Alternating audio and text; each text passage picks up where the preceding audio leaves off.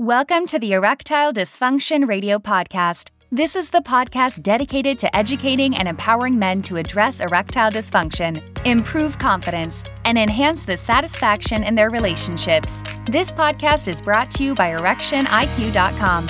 Learn more at ErectionIQ.com. Welcome to the Erectile Dysfunction Radio Podcast. I am Mark Goldberg, certified sex therapist. I am deeply passionate about working with men like you to help resolve their ED. We are back with another episode of the Erectile Dysfunction Radio Podcast. Today we are joined by Dr. Joy Noble. Dr. Noble is a pelvic floor therapist who works with all types of people to resolve sexual function challenges. She has specific expertise in helping people address erection and ejaculatory issues. Dr. Noble runs a private practice called Pry Pelvic Physical Therapy and Wellness in Baltimore, Maryland. Dr. Noble, thank you very much for joining us. Thanks for having me. I'm super excited. So today we want to focus on the role of the pelvic floor in both the erection and the ejaculatory processes. So to get us started, can you give myself and the listeners an overview in layman's terms of what the pelvic floor is? Yeah, that's great. Great place to start. So the pelvic floor is a group of muscles that kind of create this like support hammock or sling at the bottom of our pelvis, and really just hold everything up. So bladder, bowel, any kind of reproductive organs, our abdominal contents, our GI tract and everything kind of sits there between the diaphragm as the ceiling, the pelvic floor is the bottom. And its roles, major function roles, are to give us sphincteric control, so to not leak when we don't need to let anything out. To suppress the urge, and then to give us some core stability and some just general support of the abdomen in general. So super important set of muscles. Really, anyone who pees, poops, or has intimacy as part of their lifestyle needs their pelvic floor to function appropriately. So it sounds like it's a pretty important area of the body. Is it only muscle, or are there any other parts, bones, tendons, nerves? Are there any other pieces that are in the mix? Yeah, the pelvic floor, we think of mostly muscles. There are some tendinous components in there. A lot of the pelvic floor kind of starts with the pubic bone or the front of our pelvis, and then it attaches to the tailbone in the back. So we're thinking of it more as a functional structure. It is the pelvis, it's the sacrum or the bottom of the spine, the tailbone, the coccyx there. And then we have to definitely consider like our abdominal musculature attaching down at the front. That's super important because the pelvic floor muscles and the abdominal muscles are best friends. And then we also have some ligaments, sacrotuberous and sacrospinous in particular. The only reason it's important is because the pudendal nerve, which innervates our pelvic floor, runs through that area. So if those ligaments are impacted, that pudendal nerve can be impacted, which is then impacted the entire pelvic floor. So we think of it as more of just that those muscles themselves, but there is a lot to consider when like diagnosing and treating any kind of issue here. Okay, and generally speaking, is like pelvic floor therapy, is that focused on the muscles predominantly? No, it's focused everywhere. It's head to toe, and it's honestly the best treatment you can get is multidisciplinary. You know, any pelvic PT that thinks they can fix a patient's issue on their own, I think is mistaken. You know, our pelvic floor holds a lot. It holds a lot of tension. It holds a lot of trauma. It can hold a lot of stress. And so we need mental health therapy. We need physical therapy. The spine's so important. So I'll tend to reach out to chiropractors to be on the team. Acupuncture is important, nutrition and wellness. So it's such a big component there that we have to look past the muscles. But in the PT world, we're looking at bones, joints, muscles, nerves. I mean, the nerves are so important. Hypersensitivity can create problems. Decreased sensitivity can create problems. Then we're really looking at why are we hypersensitive? Why are we decreased sensitivity when it comes to the nerves themselves? Because that's what gives us sensation, kind of our ability to know that someone's scratching you or a bug's running across your arm. It also is what makes the muscles move and do their job, which we need for erection and ejaculation. Okay, so speaking of erection, how exactly does the pelvic floor play a role in erections, and what might be going wrong with the pelvic floor? What might be problematic, I should rather say, in the pelvic floor that could lead to erection challenges? Yeah. So the pelvic floor musculature, it wraps kind of like a figure eight. So it's going to wrap around the genital area and wrap around the anus. And so, you know, when we're thinking of penis owners, it's wrapping around the shaft of the penis to the base of the penis, and goes about the first 1/3 of the shaft is where those muscles kind of end. And so that figure eight, or that wrapping around the shaft, its job is to constrict. Penis fills with blood. Those muscles constrict, putting pressure on the veins. The blood can't come back out, right? Because our body is constantly pulling blood into something with an artery and out of something with a vein. Well, with an erection, we don't want that. We want it to stay there as long as we need it there. So we're actually, musculature is constricting or kind of pressing against those veins to keep the blood where we want it. So the pelvic floor is involved in that constriction process. Is that correct? Correct. Yep. Yeah. And so we get to the dysfunction side, and we either have pelvic floor muscles that are too tight, and so they actually aren't letting the blood come in, or they're too weak, in which they're not able to create that compression to keep the erection there, keep the blood in the penis. Okay, so if it's too tight, blood flow can't get in there in the first place, so a man would be experiencing a challenge gaining an erection. And if the muscles are not constricting, or they're too loose, then there's going to be a challenge with maintaining an erection. Exactly. Yeah. Perfect summary there. Okay. Now, it's often really difficult to determine what exactly is causing erectile dysfunction. I work on the brain, the mental, the psychological, the relational side, which has, layers of complexity. And then there are multiple systems involved. Is there a tall tale sign, or are there specific signs that indicate this is a pelvic floor issue? Yeah, good question. My experience has shown that patients who typically have other symptoms on top of that erectile dysfunction tend to point towards a pelvic floor dysfunction, meaning they may have leakage, urinary leakage that's coming along with it. Maybe it's some fecal incontinence. I get this a lot with my runners, that they don't necessarily even have to run long miles or high mileage over their course of their run, but they are definitely having some fecal incontinence with that run.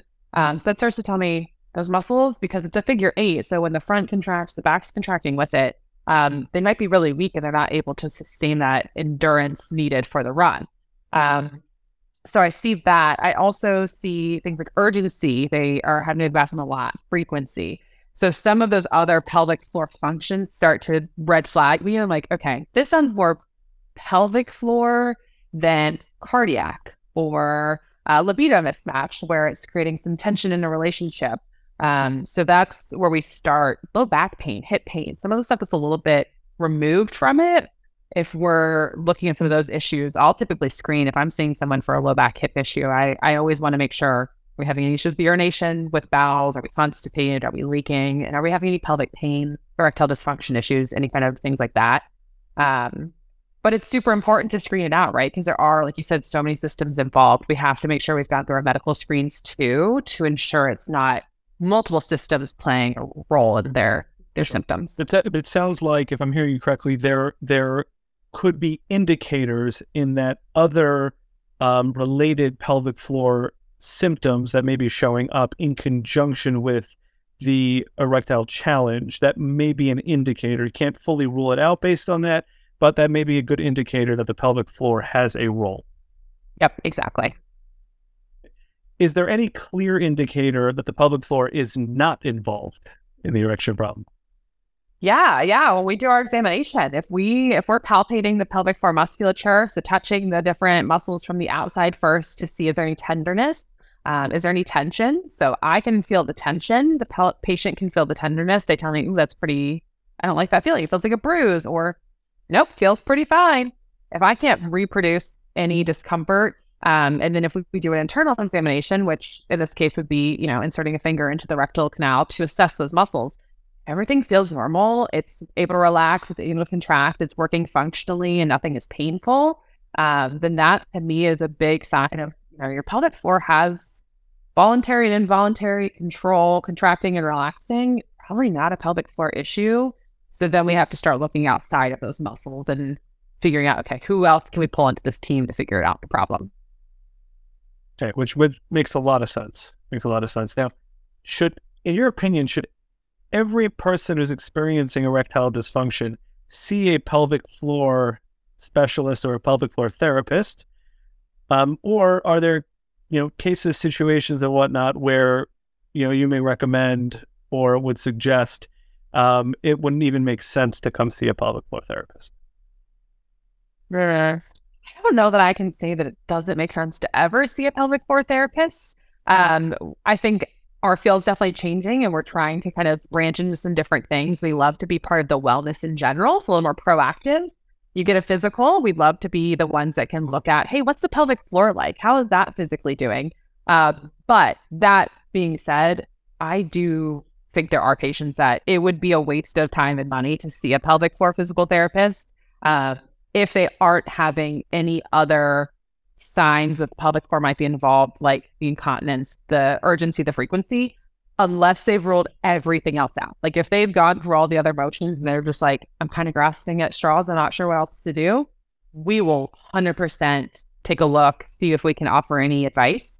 But I won't be so bold to say that I think anyone and everyone needs to see a pelvic PT. We're here to do something for you. There are plenty of people who have perfectly fine pelvic floors. Yeah, that's good to know. And I know that for many of our listeners, there is a really like an overwhelming experience when they are going through a dysfunction like ED, of where to turn to, what could be going on, and having that ability to at least create a hierarchy. Obviously, seeing their doctor, but as patients advocate for their own approach, it does put extra pressure on the patient in terms of where to turn to next. So knowing that they could, potentially eliminate or know when it's most indicated is good to know. Now, there is a lot that I hear about the Kegel, and I think it'd be helpful for our listeners to understand what role the Kegel has in pelvic floor physical therapy in general, and in particular around erections. Yeah, Kegels. Oh, Kegels. So they're good and they've gotten a bad rap, which is totally warranted. The problem is there's so much information and so much misinformation, I think, across all fields.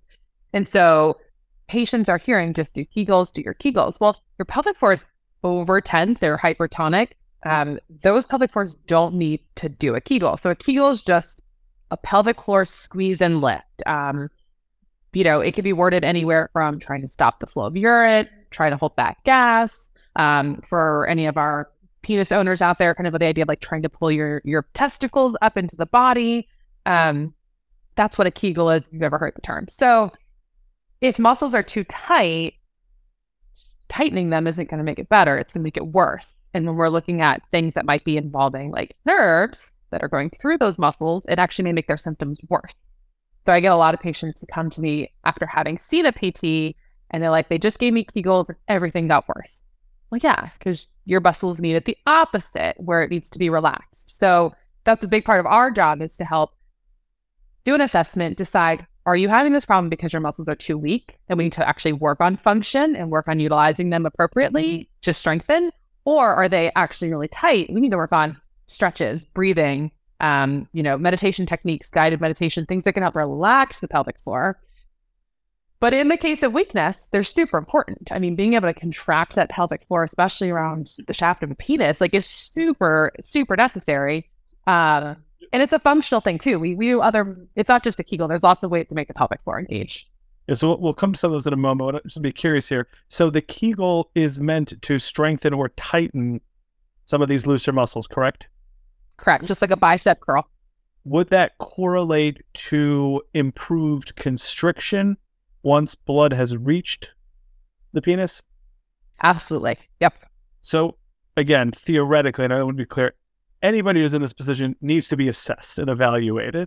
But just hypothetically speaking, if a man can maintain an erection but is struggling a little bit more on the gaining side, a Kegel may not be indicated, because a further tightening is only going to make matters worse potentially. Correct. Exactly. Okay. That's really important to know, because I think a lot of men who are coming forward around ED are initially not able to gain that erection. And like one of the quick tips that is out there is make sure you're doing your Kegels every day. And it sounds like that could actually make things a whole lot worse. Yeah, if it's because they're so tight that they can't actually get the blood in there, it'll definitely make it worse. Okay. How are these muscles loosened? Lots of ways. We can work on stretching. We can work on deep breathing. So from the stretching perspective, we have to think of direct stretch and indirect stretch, meaning we can all stretch a hamstring. We can all stretch a calf muscle. That kind of intuitively makes sense. That's a direct stretch. The pelvic floor doesn't have the luxury of being able to take two bones and separate them, or take a muscle and lengthen it because of the way it fills that pelvic bowl. So direct stretches typically are hands-on. And I love to teach my patients self-stretching, self-release, because it's so important to have support and go-to things anytime. You know, you can only see a provider how often? Well, you've got a lot of hours left in your week. And I think it's so necessary to know that you're not kind of floundering the rest of the time. So we can directly stretch with hands-on techniques and then transfer that to home. We can also do indirect stretches, you know, the glutes, the hamstrings, the adductor, the inner thigh muscles, the abdominals. Those are all important because they all share fascial connections in that pelvic floor region anyway. So if those are tight, that can help tighten the pelvic floor. So we want to make sure we're doing that as well. And like loosening, like even just the I don't want to call them supportive to the pelvic floor because they have their own roles, but they do have a or a secondary supportive role to the pelvic floor. Mm-hmm. Working on those other pieces can help to loosen or take the pressure off of the pelvic floor muscles. Yeah, absolutely. Yeah. And then breathing, thinking of again that whole, the diaphragm is the top and the pelvic core is the bottom. When we breathe in, our pelvic floor has to relax. Otherwise, that pressure has to go somewhere. So breathing techniques can be really good. Getting in a deep squat, doing some yoga poses are super helpful ways to decrease a tight pelvic floor. Now, Dr. Noble, what is the role of the pelvic floor in the ejaculatory process? So with ejaculation, we're thinking of, you know, we have got to that point, we are about ready to go, and we need something to help propel the ejaculate forward. So the pelvic floor muscles really come in place there. So they're going to, you know, contract and relax in a repetitive motion to get us to that point of being able to push the ejaculate out of the body. Is their big goal there. Okay, now could a pelvic floor issue cause rapid ejaculation? And what about delayed ejaculation? We tend to think of these as opposite ends of the spectrum. And if it can be impactful in both, can you share with us how this works? Yeah. So when we're thinking of this more in a we'll go premature, like ejaculating sooner than we want to, and then it taking too long to ejaculate. Is that kind of the question we're wanting to answer here? Okay. So for it happening too soon, that becomes a sensory thing. It's our sensitivity is heightened. And so we're working through those different phases faster than we're wanting to. So we hit our arousal, our plateau, our orgasm, and our refractory periods too quick. So I know this is going to sound a little questionable. I promise it's not. We teach our patients to edge. Like as interesting as that sounds, or it's like, really? Like that's the skilled therapy? Yeah. We have to, and we do this because you are stimulating and then you are decreasing the stimulation. You are stimulating and decreasing the stimulation. So you're building that endurance. To link it to something a little bit more concrete that makes sense, it's like running. If you're learning to run, and they'll just go out and run 3 miles. You run and then you're going to walk. Endurance training. Exactly. On the edging side, does that have a direct impact on something in the pelvic floor, or is this more in the general wellness space?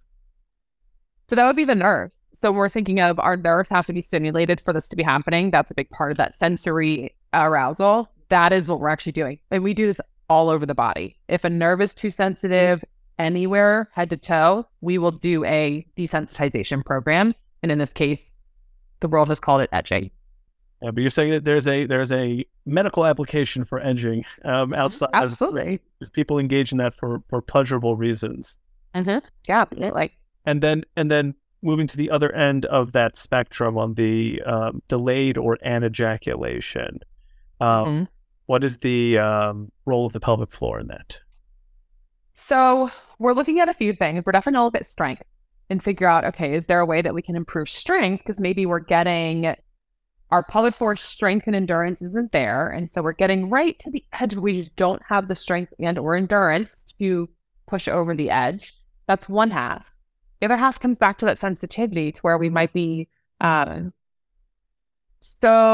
desensitized to where, you know, it takes so much stimulation, so much hard stimulation, so much fast stimulation that may not be reproductive with certain partners or certain approaches to ejaculation. So we have to work on, okay, what has got us to this point where we're just not able to even get there because it's taking too long, and then see, can we increase any stimulation if there's anything that's happening, you know, whether it's solo play that you can do it solo but you can't do it partnered. Okay, well, maybe we need to decrease some solo, build up some sensitivity, then when partnered we're actually able to make it there. But it's not just that. Again, we also look at that, the weakness component too, and make sure we have pelvic floor strength. Okay, now, Dr. Noble, you mentioned the multidisciplinary approach that you advocate for. It's something that also I'm an advocate for. I think anybody working in the sexual and function and sexual wellness space is, you know, oftentimes of that mindset because it is so multifactorial. To that, and I'm wondering, how common is it for you to see patients who are experiencing either a psychogenic or a psychological distress stemming from one of these conditions? Oh, definitely. Very. I think it happens with most of our patients, where there's a lot happening. It's kind of that multifactorial, that it's not just one, it's a lot. And I mean, it's a big impact, especially we're just thinking of, you know, if this is a desire we have, we're just not performing. And it's also, is it, am I letting myself down? Am I letting a partner down? Like, you know, how is this impacting me as a whole human? And we tie a lot up into our pelvic floors and into our intimacy, if that's part of our life. So when it's not working right, I think it definitely gets to a lot of our patients. Okay. And I've been in physical therapy. I've never been in pelvic floor physical therapy, but I've been in physical therapy. And I know that there is a fair amount of opportunity to be in conversation with one's therapist. How do you talk with patients, in particular the ones who seemed more preoccupied or distressed by their conditions, about what they're going through, hopefully to put their mind somewhat at ease? I think it starts with making sure that that's heard and realize that what they're dealing with is happening. It's not just in their head, because I feel like so many of our patients come in and are like, I just think I'm making it up at this point, or I'm just imagining it. And so we try to reaffirm that, no, they're coming just for a real reason. And even if part of it is psychological, that can be a very real component. Psychological impacts can manifest as physical dysfunctions. And so that they don't have to be mutually exclusive, but they're both very valid and can be addressed. I also love to tell other patients' stories anonymously, keep my HIPAA compliance here. And I'm just, you know, I like to let them know, like, I was working with a guy yesterday who had the same, I mean, I would have sworn if it weren't him, it were you have such similar presentations, and he's done a lot better. I try to give them some anecdotal information, like, you know, other patients have gotten better with this, and try to just normalize it, just know they're not alone. There's people going through it. There's people that are getting better, and just give them a lot of feedback and get their feedback on, we tried this, how are you feeling? What's working? What's not working? And being ready to pivot at any moment. Hey, that's really, really, powerful stuff. If I had to ask you to give us a, final word to our listeners, what might that be? Don't be afraid to ask for help. There's help out there, and, everyone's welcome. If you need help finding someone, please reach out to me. Even if you're not in my area, I'm happy to connect you with someone who can help. But I think that's it. These things are common. They're not normal. You don't have to live with them. And we're, our providers, like both of us, who are here to provide as much support and resources as we possibly can. So just don't be afraid to take the first step. Yeah, they're common issues and they are addressable from so many different fronts. I really, really appreciate that message. Dr. Noble, we're going to add your contact info to the description of this episode. Is that okay with you? Yeah, that's perfect. Okay. Thank you very much for joining us, and we look forward to having you on in a future episode. Yeah, thank you so much. Thanks for listening to the Erectile Dysfunction Radio Podcast. For more information on today's topic and understanding how the mind impacts erectile dysfunction, please visit ErectionIQ.com. That's ErectionIQ.com.